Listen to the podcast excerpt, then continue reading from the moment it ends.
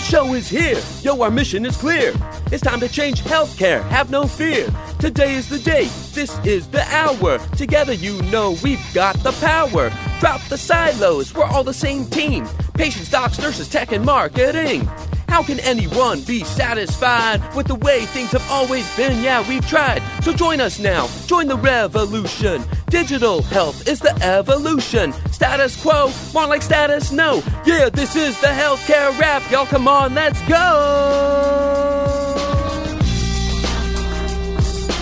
Welcome to the Healthcare Rap, where we are ushering in the future of healthcare and the status quo no longer exists where we are challenging assumptions about marketing and technology, and we check yesterday's thinking at the door. Where truth drops like an atom bomb and knowledge flows like Niagara Falls. Each week, we challenge assumptions that have been holding back healthcare marketing and explain how we can do better. Join us. This is the Healthcare Rap. What's up? What's up? Jared here. And once again, we're going to switch up the flow a little bit. We know that being on the digital front lines during this whole pandemic is causing a lot of stress for you. So, the goal is to provide you a few minutes of empathy, relief, and answers each week as we navigate this outbreak together. That's what we're here for. We're a posse and we're here for each other. So, take care of yourselves. We work in healthcare. We got this, y'all. I promise. So, here's what's going to go down today.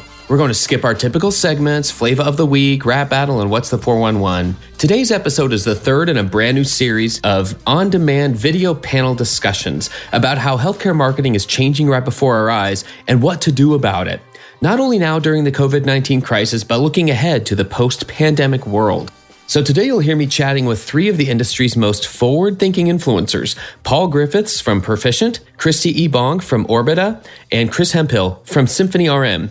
They're going to do a digital deep dive on how the COVID-19 pandemic is accelerating MarTech. We're going to talk about what we're learning about the digital healthcare consumer experience during the pandemic, what we've seen with chatbots, voice, and CRM platforms during the crisis, and what lessons we need to keep with us about MarTech as we start pivoting to the post pandemic world. Check this out. You can also watch this series on the Shift.Health YouTube channel. It's brought to you by Shift.Health, the infotainment media network for healthcare marketers to challenge their way of thinking and lead meaningful change. All right, you ready? Let's go.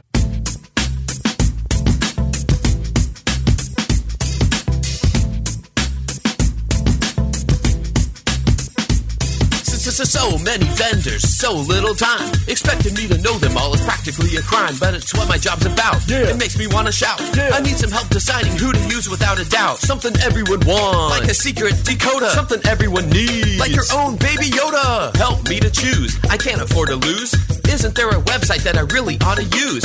Martech.health. Martech.health. Do yourself a favor, check it out for yourself. Need to find a vendor? This is the way. Martech.health. Who you gonna pick today? Martech.health is the vendor directory built specifically for healthcare marketing, communications, and digital professionals. People like you. Founded and run by the OG himself, Healthcare Internet Hall of Famer Ed Bennett. It's designed to make your next vendor selection process less painful. And here's why over 600 vendors across 40 industry categories, verified vendor reviews and ratings from your peers, a resource library of articles, videos, and events, plus an anonymous messaging tool to get your vendor questions answered without worrying about endless callbacks. All of this is free to use and share. Check it out at martech.health. Hey, welcome to episode three of Now What, an on demand panel discussion series about how the present and future of healthcare marketing are changing right before our eyes and what to do about it. This series is produced by the Shift.Health Network, the infotainment media network for healthcare marketers to challenge their way of thinking and lead meaningful change. I'm Jared Johnson, digital business strategy consultant and host of the Healthcare Rap podcast, where we rap about challenging the status quo in healthcare marketing. With me today are Paul Griffiths, General Manager for Digital Health Solutions at Perficient, Kristi Ebong, SVP of Corporate Strategy at Orbita, and Chris Hemphill, Director of Client AI and Ops at Symphony RM. Thank you all for joining the panel today. In the first episode, I spoke with Paul Soblowski and John Marzano about how the COVID 19 pandemic is a catalyst for change in healthcare marketing and communications. And in the second episode, I spoke with Dan Dunlop and Haley Height on starting points for your post pandemic plan. And in this episode, we are doing a digital deep dive we're looking at how COVID 19 is accelerating MarTech strategies for healthcare organizations. Let me set the stage again once, real quickly, about the new reality of healthcare marketing, because I don't think we can talk about this enough right now. We're all trying to discover it and realize it all at the same time. The fact is, healthcare marketing was already going through transformative changes, as you all know, over the last few years. Most of you were involved in them very deeply. Many of you are looking already to optimize your marketing efforts to address the rapidly changing expectations of consumers. And this likely involved the rise of your MarTech strategy, where you identified needs for your tech stack, the talent that was needed to manage that stack, and digital investment strategies around it. And then COVID 19 happened, and it has put those needs on a rocket ship and accelerated the rise of digital. In the chaos that's ensued, it has become clear that digital tools are not a side project, they're not a bolt on strategy. They're not something for the junior team members to explore. It is and should be at the forefront of your engagement strategy, period.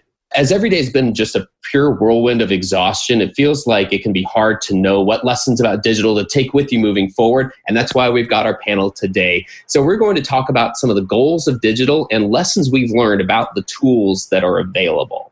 So, let's dive right in here. Uh, Paul, I'm going to start with you in this one, and then we'll go with Kristi and then Chris, if you don't mind. This first question is for you, Paul. Uh, what are we learning about the digital healthcare consumer experience from the pandemic, and what lessons do we need to remember following the pandemic? Yeah, great question. I mean, I think the first and maybe the good news, because I think at this time it's helpful to start with good news. Hospitals are the trusted resource.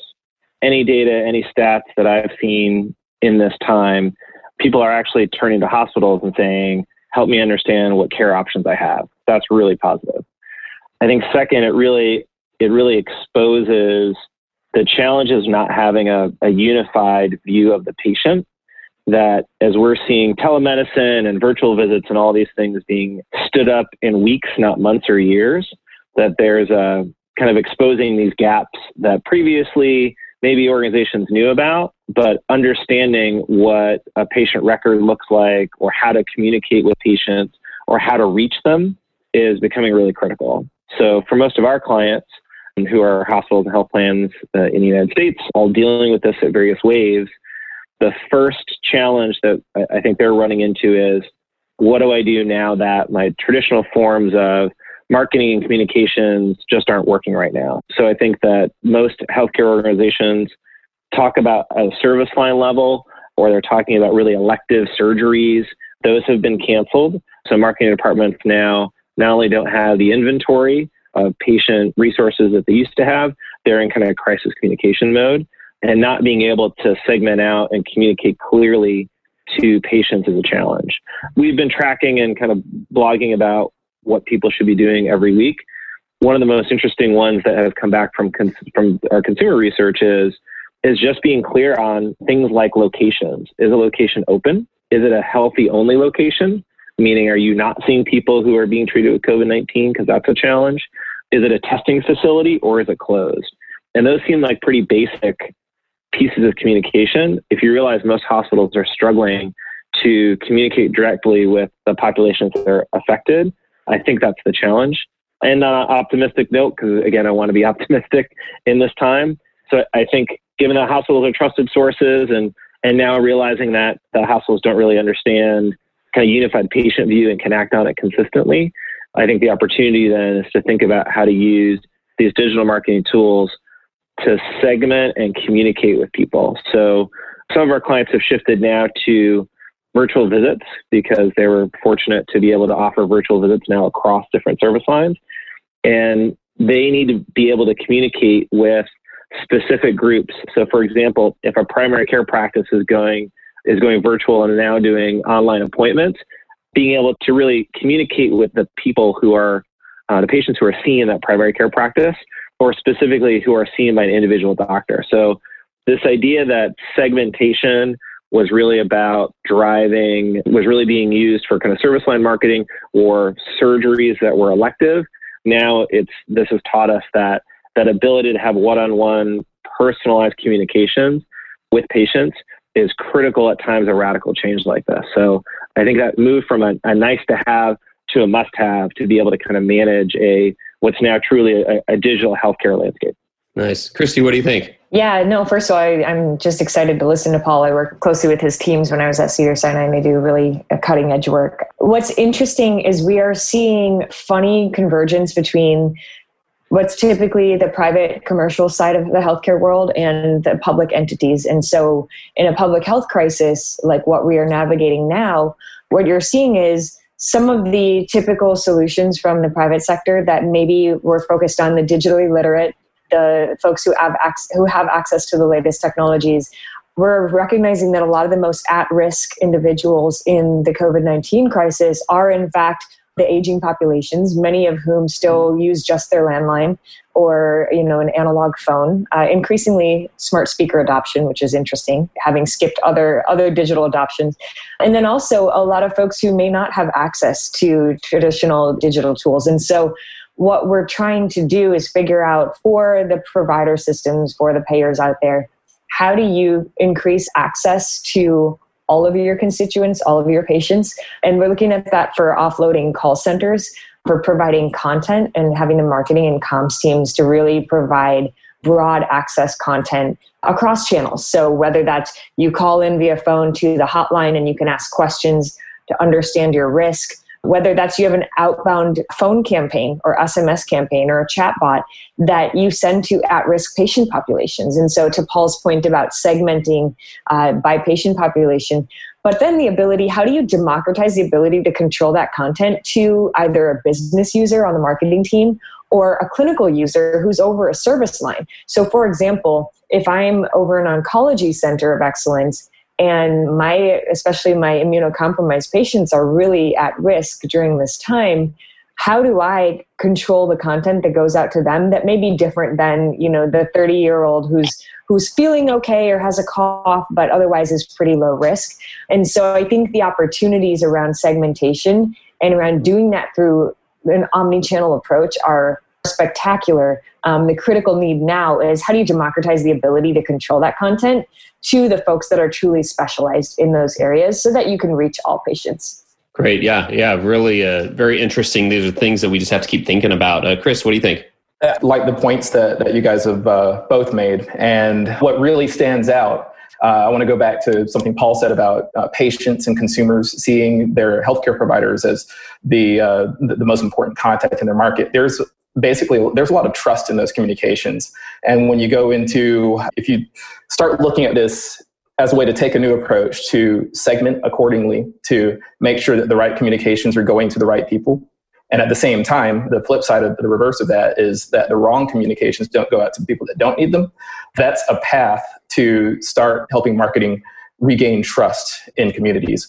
So i think it's very important to think about which communications go to the right people, which services are online and offline, and how basically marketers can make sure that like communication is uh, is accurate on basically the, for capacity availability. But what, what I was really trying to get at is that as services go offline and as uh, hospitals have to redirect different inpatient services or outpatient services to, to different uh, modalities, in the, uh, the finance department, the CFO is still being tasked with maintaining cash flow while at the same time there's switches in operations and things like that and ultimately that segmentation ability and uh, digital ability to monitor capacity across the healthcare enterprise.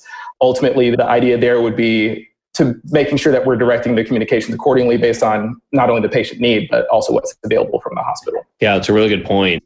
And we tend to just think of one of those or the other it seems like. I mean definitely in my client side experience we we would tend to think one or the other. We wouldn't think about what we needed and what's available and really to make like there just wasn't much uh, much QA going on, I guess, in the whole process. And so, yeah, it was always interesting.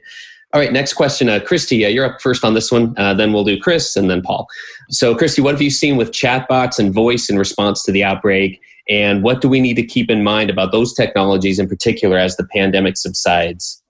Yeah, it's a great question. I mean, on the to go with Paul's optimism, I think we've seen broad deployments of chatbots across the industry in at a rapid pace, which is something none of us expected even a month or two ago. So that's fantastic. I think folks are familiar with the with the technology. It's easy to use. I think the challenge that a lot of providers and payers and other healthcare frontline folks are, are seeing is that when you make these investments, if you're investing in a point solution up front, are you going to end up with a glut of point solutions down the road? And so one of the challenges, and we saw this with electronic health records, right? We, we've seen this in every industry where some of the early adoption is a point solution here or there. And that's because they solve specific problems. So that's good. It means there's a market demand and there's buyers out there for them. The challenge is once you start investing in you've got a chatbot for your website you've got a chatbot for your oncology center you're you know using an sms tool for another post acute program and so it wouldn't be surprising to me if cios are facing the same conundrum that they faced with other digital technologies in the last 10 to 15 years and ultimately started looking towards what are the true platforms that are scalable so you're making a future proof investment as you go. And the challenge right now is you don't have the privilege of tons of diligence, right? Technical diligence and, and what have you, when you're trying to get something up and running really quickly to manage this crazy crisis. And so I think that's where the disciplined buyers are going to continue to lead the marketplace, show those perspectives, looking at who's able to really provide that flexibility and extensibility across the enterprise and to meet, as I mentioned earlier, the needs of diverse patient populations regardless of whether you know is my 92 year old physician grandfather going to go to a website to do a chatbot? Probably not.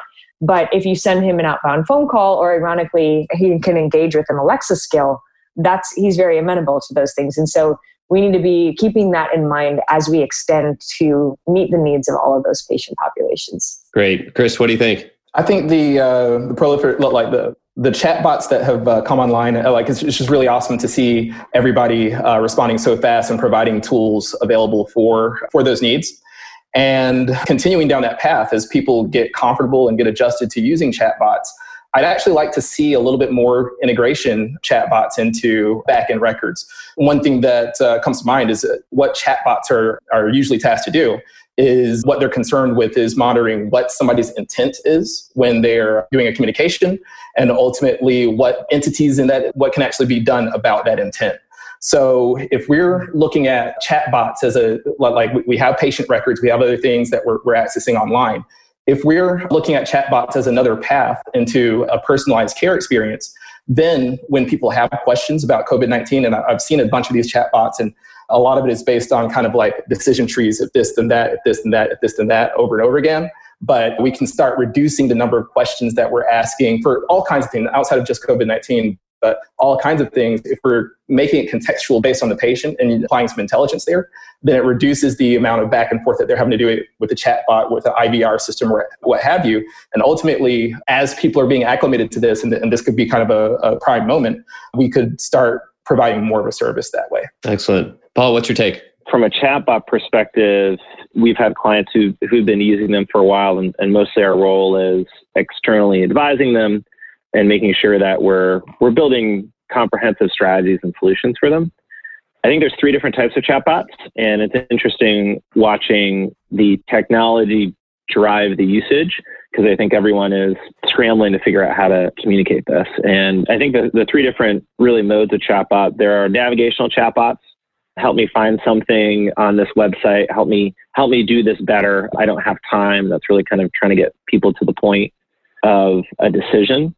So those are like the assessment chatbots. We stood up one in partnership with the company Drift, who does conversational chatbots, and it was largely that decision tree you're talking about.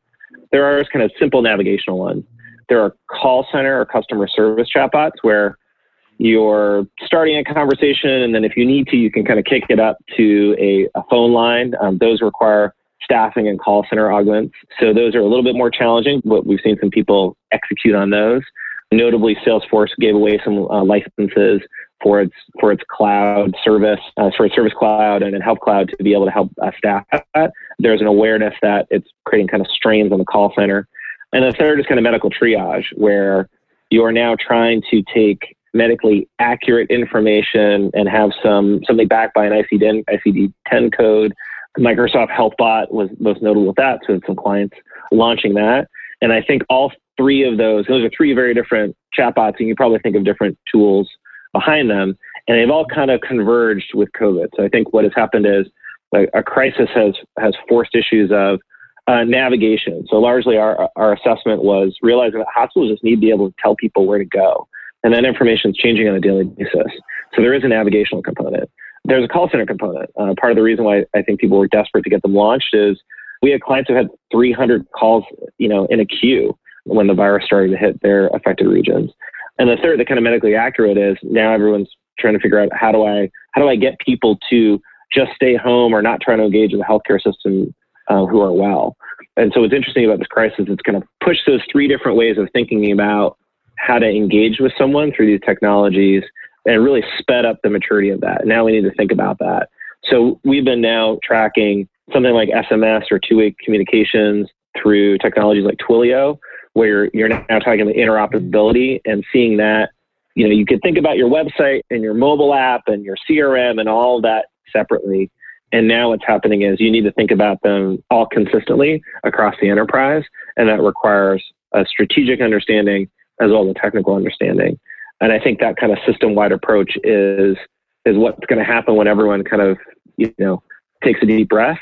People stood up what they could. The storm is coming, and then after the storm, you're going to see a lot of organizations take stock of what they have and decide, okay, this really worked for us. We got to keep this, and this system did not. And there's going to be a lot of changes. You know, once I think the COVID crisis is beyond us, because these technologies, which some of which promise great results, I think now are having to deliver it. So it'll be a very interesting time after that. I can definitely see that. So once again, you're tuned into Now What, an on demand panel discussion series about how the present and future of healthcare marketing are changing right before our eyes and what to do about it. This series is produced by the Shift.Health Network, the infotainment media network for healthcare marketers to change their way of thinking and lead meaningful change. I'm here with Paul Griffiths, Kristi Ebong, and Chris Hemphill. Chris, we're going to start with you on this one. What about CRM? So, how does that play into things, right? So, what have we learned about CRM platforms during the crisis? And how should this affect our CRM strategy after the pandemic? The way I look at CRMs is that I mean it's a technology that's been around for a very long time, and uh, then in uh, kind of made a headway into healthcare in the the late 2000s. But fundamentally, the the concept of having a system of record that unifies information from EMR systems, from consumer data systems, and from other systems, having a unified view of the patient has been something that's been in place for a very long time. The question then, where any kind of CRM vendor or any kind of data vendor, where they're tasked, is uh, how resilient are they to changes like once you have a unified view of the patient, the, the question then becomes, becomes what do you do?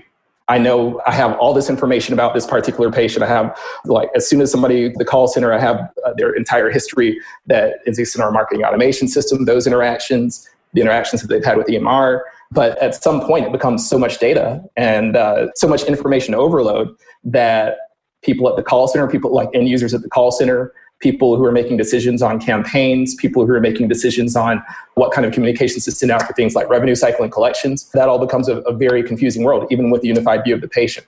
So CRM, I kind of look at look at that as an endpoint to facilitate some kind of interaction. So you have uh, your CRM type players like Microsoft Dynamics and Salesforce that facilitate a lot of call center inter- interactions or access to uh, access to data. Then you have th- like even a marketing automation system. I consider that largely in that CRM uh, wheelhouse because it's still taking data on uh, patients and consumers and helping to make decisions on what kind of campaigns to involve people in or what kind of communications to send out. When we have a crisis like this, we have all this data in one place, we have these unified views, but the real intelligence uh, like what's what's important now about a crm is like it's well established it's a technology that's, that's existed for a long time.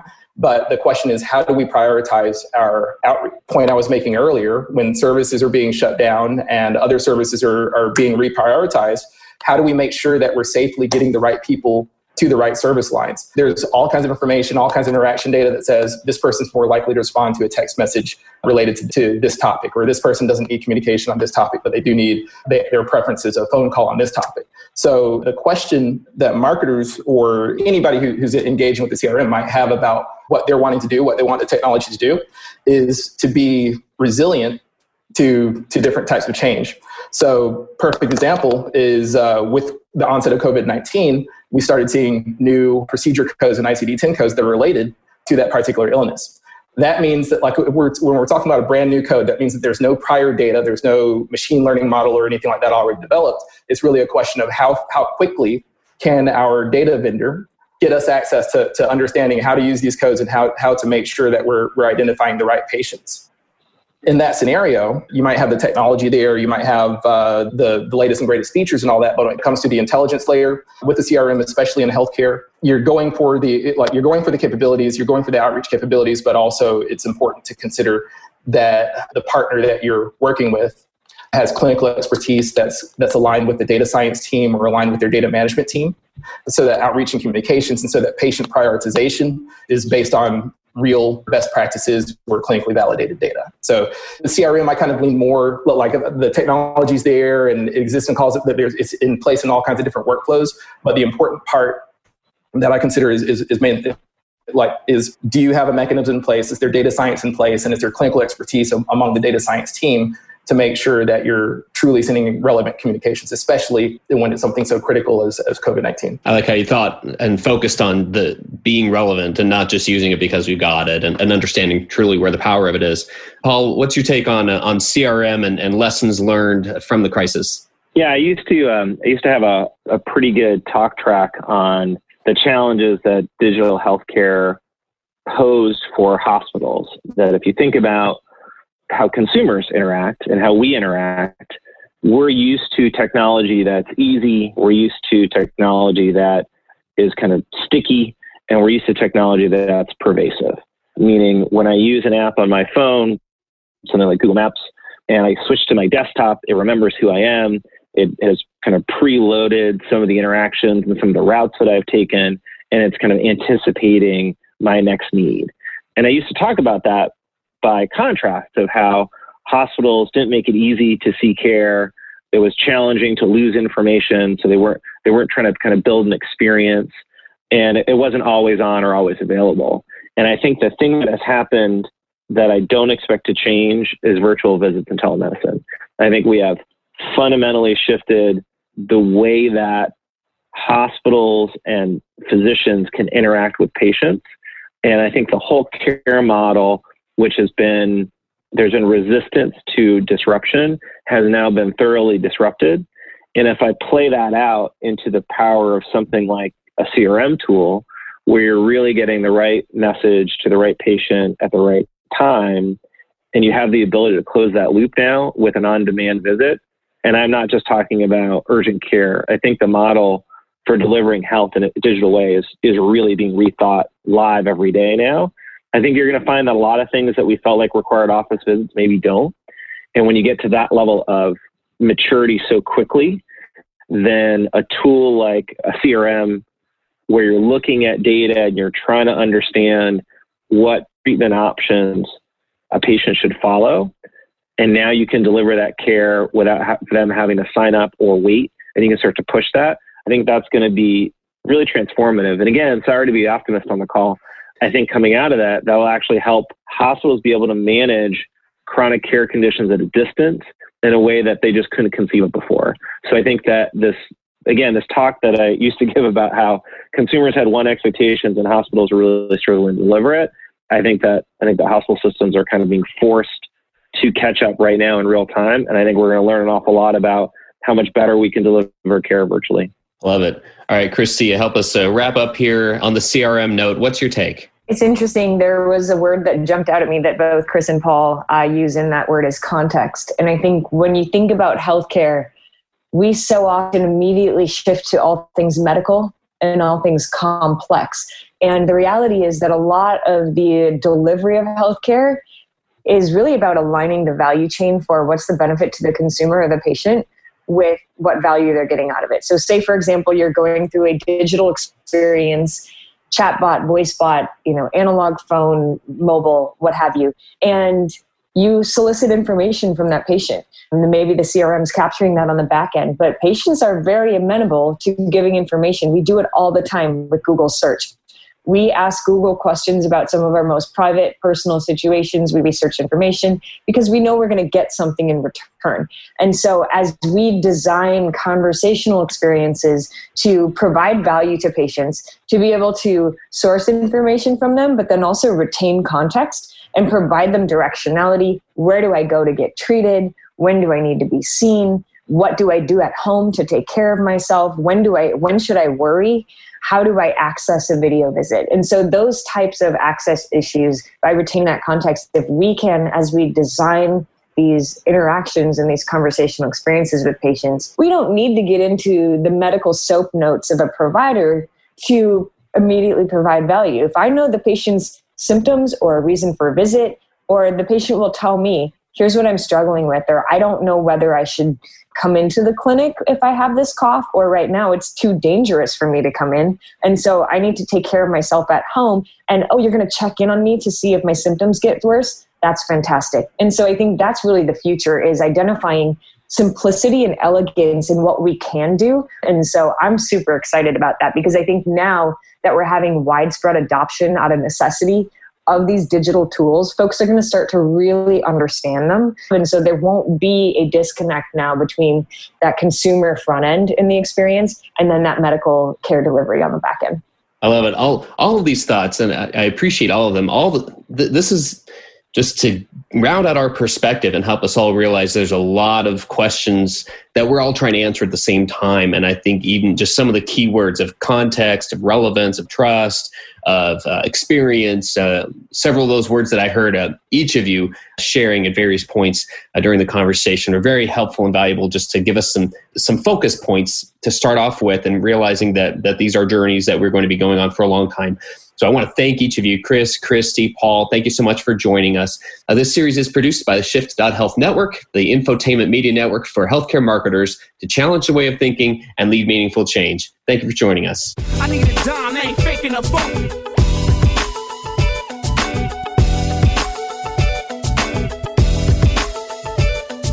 You crank out content, but it's getting stale. It might be nutritious, but it tastes like kale. You're down with finding a way to up your marketing game. Yeah, but when you look for help, everyone seems lame. We're Ultera Digital. Google us and see. We're spelled like Ultra with an extra E. We'll help you market forward. Google us and look. We're Ultera Digital. It's off the hook.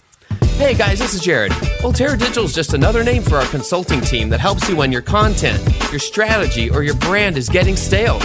You know, like that chocolate glazed donut that was a little piece of heaven in the morning, but when you left it on your desk until 4:13 in the afternoon and you went to finish it off, by then, mmm, not so heavenly, was it? By now, you know our philosophy that content is the future, but only when it engages audiences and it isn't a snooze fest. And you've heard how we roll. The healthcare rap, what you're listening to right now, is Exhibit A. We don't do boring. So if your content, your special event, or your strategy is getting stale, let us help you give it that spark, that rhythm, that new life you're looking for. Ultera Digital, marketing forward. Okay, now back to the podcast, right? Because it's pretty legit. Hey everyone, one quick note go check out the video series. It's called Now What, and you can find it by searching on YouTube for shift.health. Don't forget to join the posse, listen, subscribe, leave a review, and tell your friends. Healthcare Rap is an Ultera digital production and a member of the Shift.health network. So, on behalf of Kristi, Paul, and Chris, keep marketing forward. Thanks, and that's a wrap.